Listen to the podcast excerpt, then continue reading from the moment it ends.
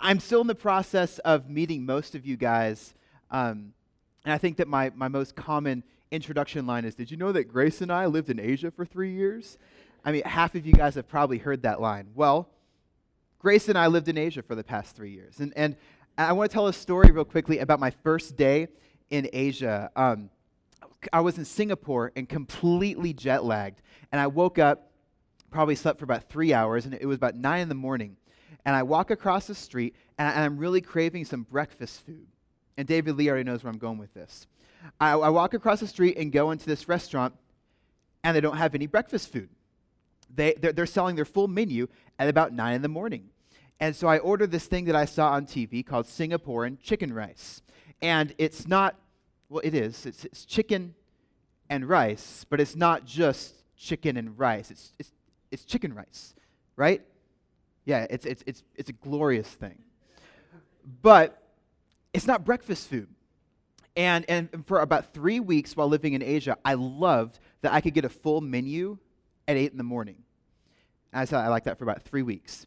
Because after three weeks, I started craving a lot of different things like croissants and bacon and scrambled eggs with a little bit of garlic and pepper inside. And, and I learned, and I know that this is a big generalization, but us white people, us people from British descent, we have a special menu for breakfast. And then because McDonald's changes it at 10:30 in the morning, we have a complete different menu after that. And, and, and that's what white people do.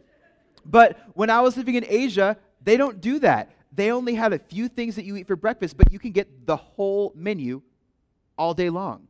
But what that means is that there's no really such thing as breakfast food, especially the way that I was used to it. And so after living in Asia for so many years, Grace and I, we started craving things like mad.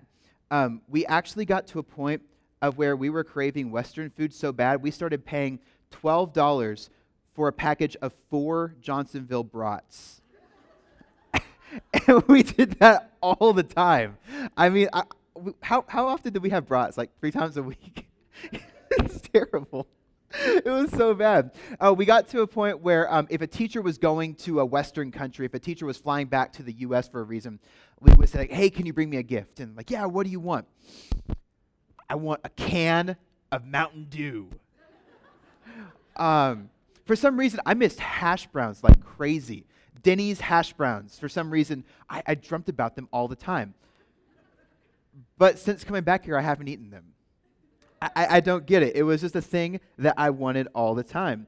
So um, let's see what else. Oh, I really wanted good decaf coffee, which I'm aware might be an oxymoron, but I, I really wanted that. Um, today we're going to be talking about gifts. And we're not talking about the gifts that God brings to us. We're going to be talking about the gifts that we give to God. And so, before we get to that story from um, the scriptures that we read this week, I want to tell a story about uh, the greatest gift that I've ever received. It was um, while I was teaching, and um, I, I w- it was in between classes, and we were just all back from spring break, and one of my students named Nick actually went to America for spring break. And I told Nick, Oh, where are you going? He said, I'm going to LA. I said, Oh, I'm from LA. You got to go here. You got to eat there. You got to go see this. And so um, when I saw Nick walking down the hall, I, I decided I'm going to go walk up to him and say, Hey, hey, how was LA? And so um, I started walking down the hall. And I see him from, from a far distance. And so I say, Hey, Nick, Nick, what's up, man? And Tyler's pretending to be Nick right now. And I see something in his hands.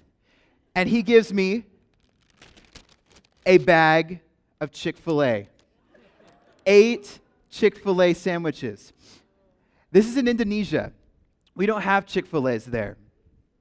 He bought an igloo cooler and dry ice and kept it cold for the 40 hour flight all the way back to Indonesia.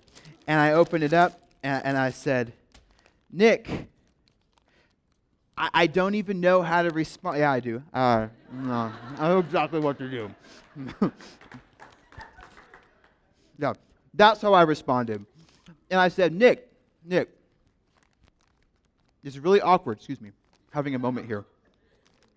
People who are thinking go, he had to buy that yesterday because Chick fil A isn't open today. yeah, yeah, they're about 12 hours old. I said, Nick, this is awkward. And Nick, Nick's taller than me. I said, Nick, can I hug you? and I gave him this hug. I said, Nick, and this is not her hyperbole. I said, Nick, this is the greatest gift I've ever received. Oh, I, I, I, just, I couldn't even talk. I was so excited. Um, a lot of you guys are my Facebook friends, and, you'll, and if you saw it this week, I asked people, what was your, what's the best gift you've ever received? I got some cool things. Um, one person private messaged me so that um, they could stay anonymous, and she said, 30 years ago, she was um, really struggling as an alcoholic and really burned a bridge with somebody and um, ran into that person this month. And they said, 30 years ago, you know, you, you did some very hurtful things, but now I'm giving you a second chance. And this person said, the gift of a second chance is the greatest gift I've ever received. Another friend had something um, really funny. She said, Every year when I was growing up, my mom put a roll of duct tape in my stocking. And, and I never used it. But now that I have to buy duct tape, it makes me thankful for my mom every day. Um, there was a couple of really serious stories. These were great, and I asked these people's permission to share these. Um, Yvette shared an amazing story. Way, it has to do with food, but a lot better than my Chick Fil A story. Um, her second son was um, stillborn, and the next day was Thanksgiving, and just in a tragic time, somebody came over to their house, and it was a family that cooked the entire Werner family Thanksgiving dinner. They had only met that family one time. That is so cool. Diana Statsula shared a story that a lot of you guys were involved with. Um, she was planning last year, December 28th, the 80th birthday party for her dad. And just said, This is going to be the best party. She invited all of her family to come in, and everybody was going to be able to make it. People who hadn't been together for years, people who hadn't, for, for many reasons, traveled or seen family, said, I'm going to make it for this party on December 28th. And then December 20th, her dad didn't wake up. He died eight days before his 80th birthday party.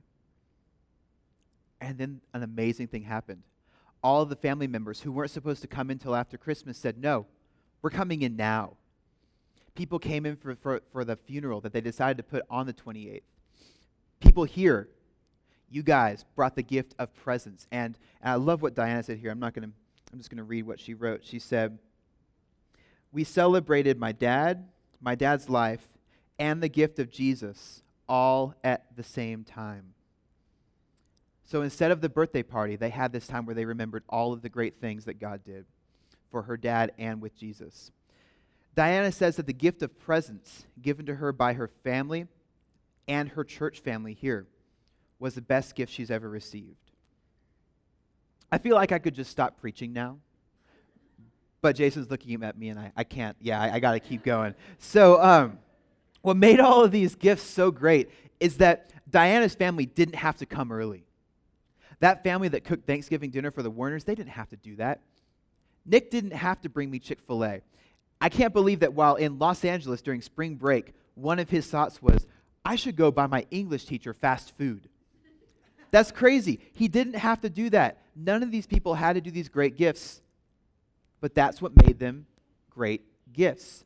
A gift when we don't have to give it to somebody, that's awesome. And when we're reading the story today, the, the temple that Solomon built for God, God didn't ask for that. God at no point in the Bible says, Solomon, you must build me a temple. No, no, he never does that. David says, My life's really good, so I'm going to build a temple. We're going to look at a lot of scriptures today. So if you've got a real Bible out in front of you, go ahead and pull that out. So I imagine where this story begins. It begins with David. And I imagine David looking out through all of Jerusalem. He's got his palace, and he's overlooking it in his amazing house. And, and David says that his house, his palace, is built of cedar. And, um, you know, so you can smell that. He also says, um, the Bible tells us that David has so much gold. So he's got a, a palace built of gold. And that I think that when David would lay down in his, in his couches, he had those women in the, in the cartoons that would like pick a grape and drop the grape into his mouth. I think that's what David had. And so David realizes his house is great. And we're going to read this in a minute, but then David realizes God's house is not that great. And you see, the, the whole time, the Ark of the Covenant, where, where God is dwelling for the Israelites, is in a tent. And it's not just a tent, it's a, it's a portable tent that is made for traveling. And so David says, This isn't right. I want to build a house for God. So we're going to look at First Chronicles chapter 17.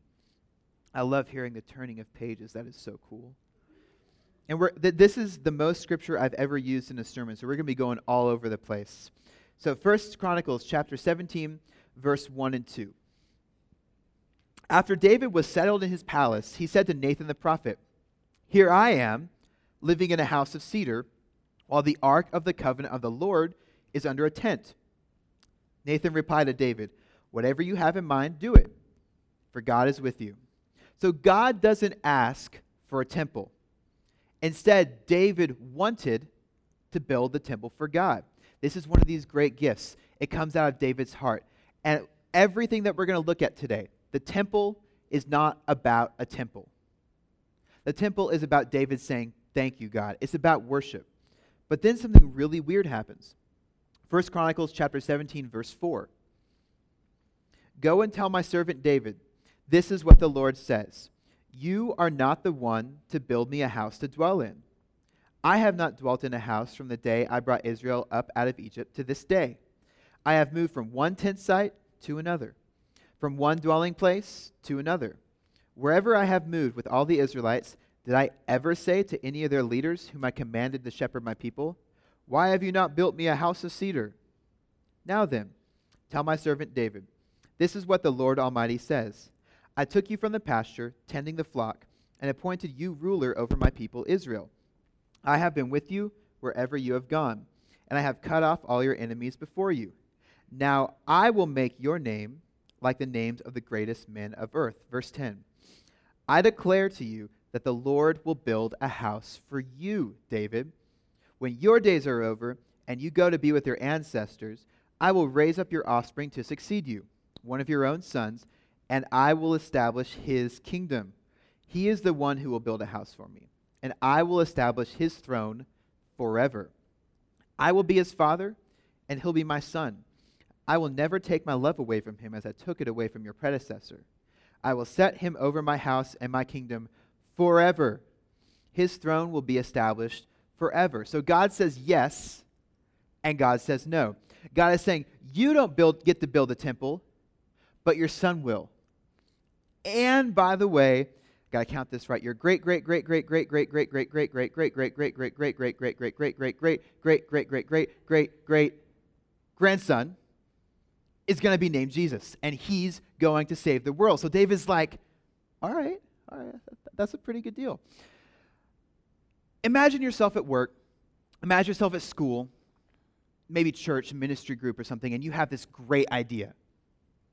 And then your boss comes up to you and says, That's a fantastic idea, but I'm going to let your son do it, and it will be completed when you die.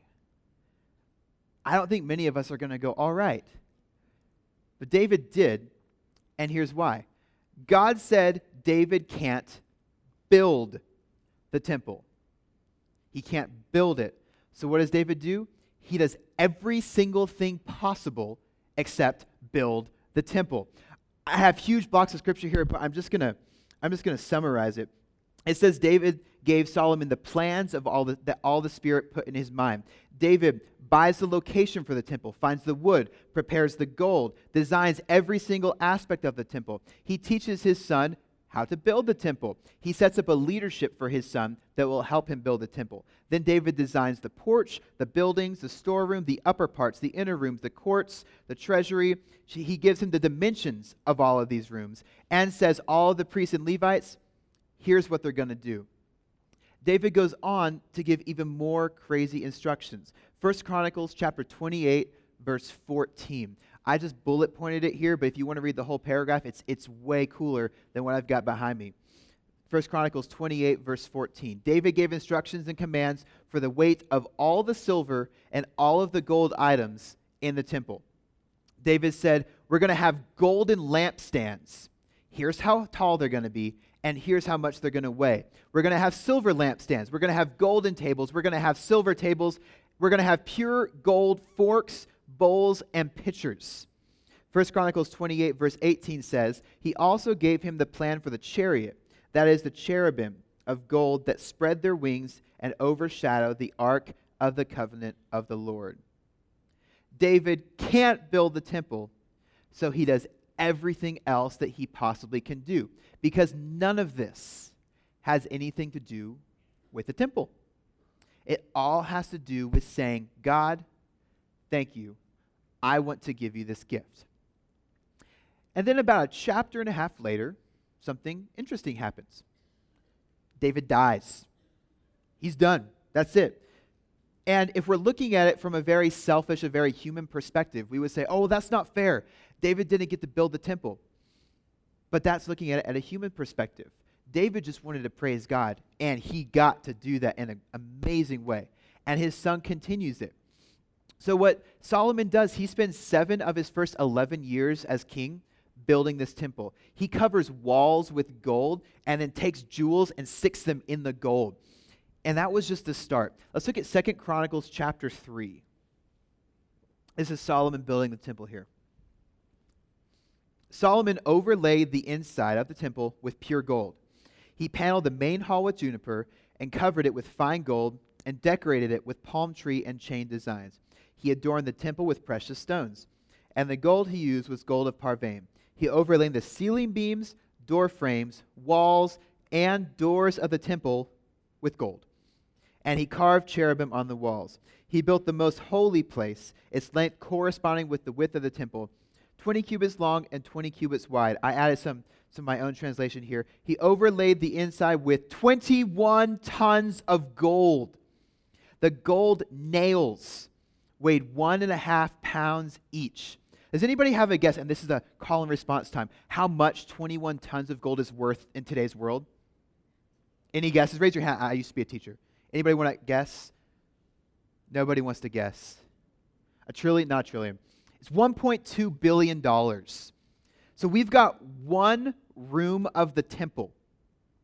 And just the amount of gold in this room is worth 1.2 billion dollars in today's world. Uh, what else does he do? He, uh, let's look at verse 15. For the front of the temple, he made two pillars which together were 53 feet long, each with a capital seven feet high. He made interwoven, interwoven chains and put them on top of the pillars. He also made a hundred pomegranates and attached them to the chains. 21 ton golden walls aren't enough. So he covered more walls, more doors, more ceilings with more gold. 53 foot tall pitchers, pillars. He put chains on top of the pillars. And if that wasn't enough, he carved pomegranates to go on top. That's pretty good. I was going to find some pictures and turn this into a multimedia sermon, but every picture I found was completely underwhelming. We have nothing to compare this to because no, no one has this much gold.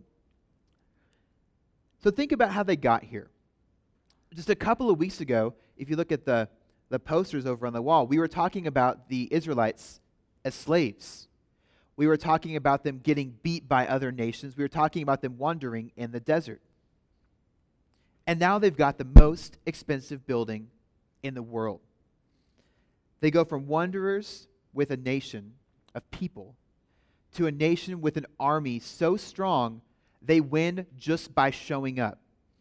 They go from wandering in the desert eating bread every day to carving pomegranates on top of a pillar. I used to teach English class, and I would teach kids that I want them to understand when the climax of a story is. In looking at the story of the Israelites, I really think, as a nation of Israel, this might be the climax. It does not get better than this, and their celebration that we're going to read about next totally proves it. At this point, all of Israel knows that God got them there. They're thanking God. They don't have to do it, but they do, and that's what makes it so great. So we're going to read some scripture now. What I want you to picture is that the temple is finished. It's the grand opening. All of Israel is there. They had 300,000 people build this temple. That's how long it took. And now is the grand opening. Solomon's out there. They're sacrificing animals, so we've got squealing of dead cows. We've got so much blood you don't even you can't even smell anything except for dead bodies. Because that's how they worshiped. So now imagine all that let's turn to Second Chronicles chapter 5. This is where it gets great. Second Chronicles chapter 5, verse 7. The priests then brought the ark of the Lord's covenant to its place in the inner sanctuary of the temple, the most holy place, and put it beneath the wings of the cherubim. The cherubim spread their wings over the place of the ark and covered the ark and its carrying poles. Verse 12. All of the Israelites who were musicians, Asaph, Heman, Jeduthun, and their sons and relatives, stood on the east side of the altar, dressed in fine linen and playing cymbals, harps, and lyres. So you know it wasn't a church of Christ. Sorry, I had to. They were accompanied by 120 priests sounding trumpets. More musicians. The trumpeters and musicians joined in unison to give praise and thanks to the Lord. Accompanied by, ooh, more instruments, trumpets, cymbals, and other instruments, the singers raised their voices in praise to the Lord and sang the words that we just sang He is good, His love endures forever. Then the temple of the Lord was filled with the cloud that's God's presence. And the priests could not perform their service because the cloud, because of the cloud, for the glory of the Lord filled the temple of God. I've got a cool picture of this. And it's not going to capture how great it is, but let's show that picture up there. So we've got hundreds of thousands of people. They're singing praises to God. We've got the trumpeters over there. And then God shows up. The priests they can't even do their duties anymore of killing animals because God's presence is so thick. This, this is the point that I was really blown away. An account that we're going to read in the next scripture says Solomon sacrificed 120,000 animals. So I've got a video of that happening right now. No, I'm totally kidding. I was going to, then I watched it and almost threw up. It, it, was, it was gross. So we've got the sacrifice, and we've got God's presence, we've got trumpets, we've got cymbals. Everybody is excited for the grand opening of God's temple. And then Solomon, the great king, walks up and gives a speech way too long for me to share on a Sunday morning. But we're going to read just a part of it in Second Chronicles chapter 6 verse 18. But will God really dwell on earth with humans? The heavens, even the highest heavens, cannot contain you. How much less this temple I've built? Yet, Lord my God, give attention to your servant's prayer and his plea for mercy. Hear the cry and the prayer that your servant is praying in your presence. May your eyes be open toward the temple day and night, this place of which you have said you would put your name there. May you hear the prayer that your servant prays towards this place. And then it gets even crazier. Second Chronicles chapter 7. When Solomon finished praying, fire came down from heaven and consumed the burnt offerings and the sacrifices. And the lo- glory of the Lord filled the temple. The priests could not enter the temple. This is the second time this has happened, because the glory of the Lord filled it. When all the Israelites saw the fire coming down and the glory of the Lord above the temple, they knelt to the pavement with their faces to the ground, and they worshiped and gave thanks to the Lord, saying, He is good his love endures forever. Then the king and all the people offered sacrifices before the Lord, and King Solomon offered a sacrifice of 22,000 heads of cattle and 120,000 sheep and goats. So the king and all the people dedicated the temple of God. The priests took their positions, as did the Levites with the Lord's musical instruments, which King David had made for praising the Lord and which were used when he gave thanks, saying, let's say it together, his love endures forever. God sends fire down and it killed or it burned so many sacrifices that one of the accounts said we couldn't count how many animals we actually sacrificed. People fall down, people are play, pray, playing instruments. Things are burning, things are smoking. And they have seven words in response. He is good. His love endures forever. Now, either this is the greatest understatement of all time, or there's something really important here. A city sees God greater than any of us are ever going to see God while we're on earth. They see God's temple. They have worked seven years to build this temple. It's the most expensive building in the world. At the end of the grand opening, all they have to say is that God's love doesn't stop. That's it. And if we look at this as the climax, as the high point of the nation of Israel's story, that's it. His love endures forever. That's all that matters. That's the reason that they gave a gift. That's the reason they built the temple. They were giving thanks to God not because they were required to, but because they knew God's love doesn't stop. The Israelites were slaughtered by giants, and then they became the giant, except they had God. They were the greatest nation in the world with solid gold walls, foundations built with gold, 53 foot pillars, golden angels, and of course, decorative pomegranates. They see all this and only have seven words for God. Seven words they say together because they've come to thank God. And they say it together He is good, His love endures forever. And as we continue on to look through the whole story, the whole biblical narrative, th- this might be as good as it gets for the Israelites. And if it is, this is what they wanted us to remember seven words that God is good and his love doesn't stop. Thousands of years later, that's why we're here. That's why we sing songs to God because his love doesn't stop. That's why we give we give things. That's why we give our time a lot of us here, we'd rather be watching NFL right now. I'll, I'll admit it, elephant in the room. We'd rather watch NFL, but you know what? We give our time to God because we recognize that He does not stop loving us. That's why we give money, because we know that God's love doesn't stop. That's why we love others, because God's love loved us first. You know, worship is really popular right now. We've got worship concerts, worship conventions. We, we, we have albums that crack the Billboard Hot 100 that are worship albums. That is so cool. But I heard somebody say something the other day, and I just don't agree with it. He said, when we get together to sing, when we get together to worship God, we come to receive a deposit from God. Uh, that, that's just so wrong. David didn't build a temple to receive anything. Solomon didn't build that temple so that he could receive a deposit from God. You know, when I was in my 20s and super poor living as a graduate student, I had a really hard conviction. I realized every single time I talked to my dad on the phone, it's because I needed money. It wasn't, it, my, my relationship with my dad during my 20s had nothing to do with how cool my dad was, it had to do with how much money he had. I hate it when we treat Jesus like a supernatural cosmic ATM.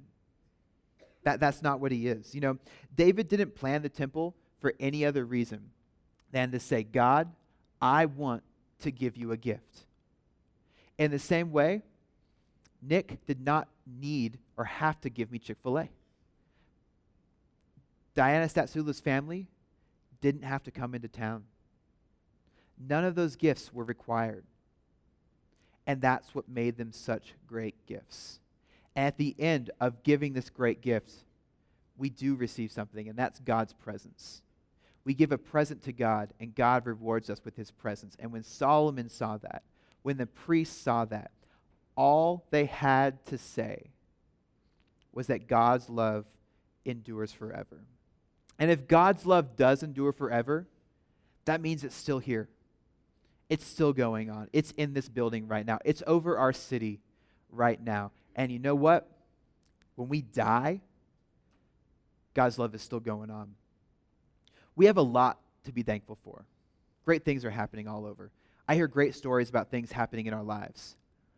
But those great things, they're second to the fact that God's love endures forever. They're second to the fact that God's love is going to be in our lives no matter what. God's love started before history, it started before time. And God's love is still covering us during our story.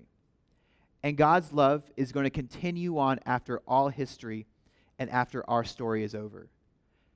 Because none of this is our story. This is God's story. And his love endures forever. Let's stand up. God, I thank you for your love. And I thank you that it's going to continue on. I, I thank you that it was it predates time, it predates history.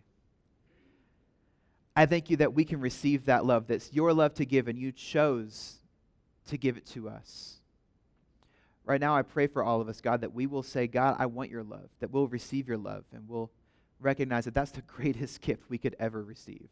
Your love that never fails, that never stops, that keeps on going. We love you, God, in return, and we pray this in your name. Amen.